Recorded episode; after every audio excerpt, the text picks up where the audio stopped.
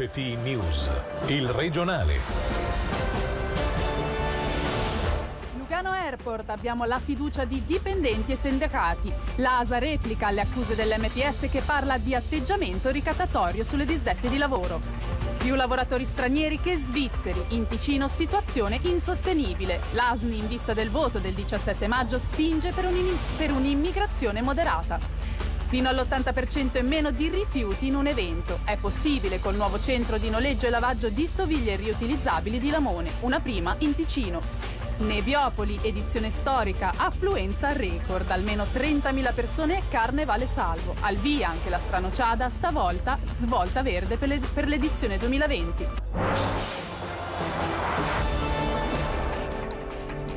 Buonasera da Gaia Castelli, edizione del regionale questa sera in diretta dal Palazzo dei Congressi di Lugano. Non c'è pace per Lugano Airport. Dopo la comunicazione recente da parte dei vertici dell'azienda dei licenziamenti definiti cautelativi, le reazioni non si sono fatte attendere. Oggi l'MPS ha accusato i dirigenti della società che gestisce lo scalo luganese di aver assunto un, atteggiamento ricattatorio. Sentiamo il servizio di Alessia Bergamaschi.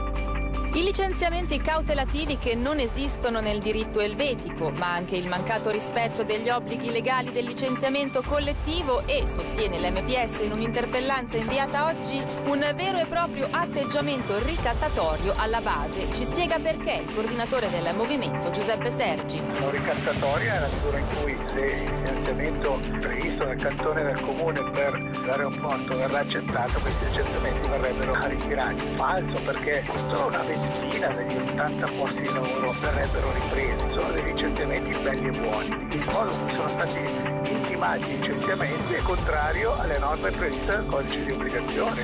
Ci si sorprende che addirittura eh, degli avvocati, un ex giudice come Zali, eh, che sono nel Consiglio di amministrazione, non sappiano nemmeno quali sono le procedure nel caso di licenziamenti collettivi, Accuse infondate per il vicepresidente di Lugano Airport Marco Borradori che risponde alle critiche. Più che noi eh, toccherebbe a chi sostiene queste tesi giuridiche un po' da zeccagarbugli a rassicurare i collaboratori dell'aeroporto. Noi abbiamo parlato con loro prima di mandare le lettere, abbiamo parlato sempre di eh, licenziamenti cautelativi, detto tra virgolette, non quindi come termine giuridicamente valido, ma per far comprendere com'è la situazione. Diciamo il succo del discorso è che se si vince, inteso come aeroporto naturalmente, la votazione del 26 di aprile, questi licenziamenti sono eh, da considerare come mai avvenuti. Nessuno vuole giocare con i collaboratori. Qualcuno ha detto che addirittura ho beccato eh, roba incredibile, purtroppo il sono questa è la realtà per cui si scappa dalla realtà.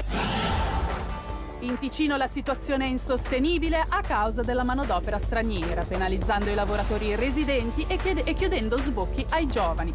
In sintesi è la tesi dell'ASNI, l'azione per una Svizzera neutrale e indipendente, che, criticando gli effetti della libera circolazione, ha lanciato la campagna a favore dell'iniziativa popolare per un'immigrazione moderata del 17 maggio. Sentiamo il vicepresidente dell'ASNI, l'UDC, Marco Chiesa. La Costituzione svizzera dice in maniera chiara che il nostro paese deve gestire in maniera autonoma l'immigrazione con tetti massimi, contingenti e preferenza indigena. Eh, Non è stata applicata dal Parlamento e allora ricorriamo ancora una volta al popolo. Penso che i ticinesi sono molto sensibili a questo tema anche perché sul nostro territorio e sulla nostra pelle viviamo quelli che sono eh, gli impatti della sostituzione della manodopera e anche la difficoltà di trovare un posto di lavoro oppure la disoccupazione fra gli ultra cinquantenni. Al di là della dis- disoccupazione definita molto positiva con i dati della SECO e sul nostro territorio ci sono 20.000 sottoccupati, delle persone in disoccupazione da lungo tempo che non trovano un posto di lavoro perché sono messi sotto pressione da risorse provenienti dall'estero che abbassano gli stipendi e che evidentemente sono anche favorite non essendoci più quelle regole che erano il modello di successo svizzero, ossia la preferenza ai lavoratori residenti. A meno di due mesi dalle elezioni comunali sono state ufficializzate le liste ed è praticamente tutto pronto. In vista del prossimo 5 aprile sentiamo da Angelo Chiello qual è la situazione sul futuro di municipi e consigli comunali. I nomi dei candidati in corsa sono stati ufficialmente depositati, numeri e le liste formalizzati e ora c'è pure, per così dire, il timbro finale della Cancelleria dello Stato, che ha pubblicato la lista completa in vista delle elezioni del prossimo 5 aprile, giorno in cui sono attese alle urne decine di migliaia di ticinesi per eleggere i nuovi rappresentanti delle amministrazioni locali.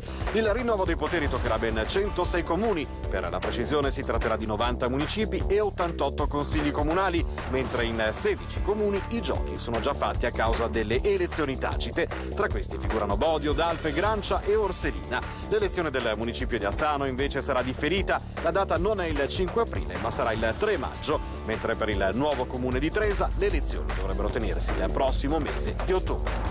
E ora le notizie in breve questa sera con Davide Maggiori.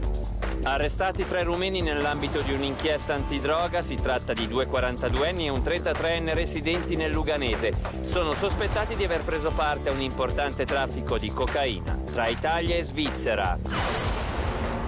Un grave danno alla credibilità e all'affidabilità della Svizzera. L'ex procuratore pubblico Dick Marty ha commentato in un'intervista a Le Temps la vicenda legata all'azienda di macchine crittografiche Crypto, per anni usata dai servizi segreti tedeschi e americani per spiare altri paesi. Coronavirus, 17.000 mascherine chirurgiche in viaggio verso Wuhan. Le ha donate l'EOC come sostegno per l'epidemia. Pochi giorni fa il governo cinese aveva chiesto aiuto anche al nostro paese per l'invio di materiale sanitario. Un minore impatto ambientale nell'ecobilancio degli eventi, grazie ad una riduzione fino all'80% della quantità di rifiuti prodotti. Sono i vantaggi del primo centro di noleggio e lavaggio di stoviglie riutilizzabili in Ticino, sorto a Lamone. Un impianto con una capacità di lavaggio di oltre 2.000 articoli l'ora e con uno stoccaggio fino a 300.000 pezzi da affittare e da utilizzare fino a 3.000 volte per per i piatti e 1000 per le stoviglie. Dopodiché sarà tutto ridotto in polvere e trasformato, ad esempio, in vernice per aeroplani. Per il progetto è stato investito un milione di franchi, la- dando lavoro a sei persone. Sentiamo il responsabile Mattia Fraschina. Noi abbiamo fatto una scelta strategica, aziendale importante, quello di puntare tutto sul prodotto riutilizzabile. La domanda che spesso viene fatta è perché non biodegradabile e compostabile. Il biodegradabile e compostabile è un prodotto di fatto monouso, uno studio commissionato dall'Ufficio Fetelare dell'Ambiente dimostra che i prodotti biodegradabili e compostabili hanno un effetto negativo a livello di ecobilancio. Noi mettiamo a disposizione dei nostri clienti stoviglie riutilizzabili che vengono noleggiate o acquistate. Il cliente li utilizza per le sue feste, le riconsegna, le laviamo con l'unico impianto presente in Ticino e le rimettiamo a disposizione per il prossimo cliente. Abbiamo uno stock di 300.000 pezzi suddivisi nelle varie categorie e siamo quindi in grado di soddisfare qualsiasi evento all'interno del cantone Ticino. Il vantaggio fondamentale è una riduzione pari all'80% dei rifiuti rifiuti generati durante le feste. Un'affluenza record, così come gli incassi, nonostante le serate siano state dimezzate. Edizione storica per Neviopoli, carnevale che ha visto in prima linea anche Radio Ticino in qualità di media partner. Almeno 30.000 persone che hanno animato la tre giorni di festeggiamenti di Chiasso. Come ci dice il presidente del comitato d'organizzazione, Alessandro Gazzani, il carnevale è salvo.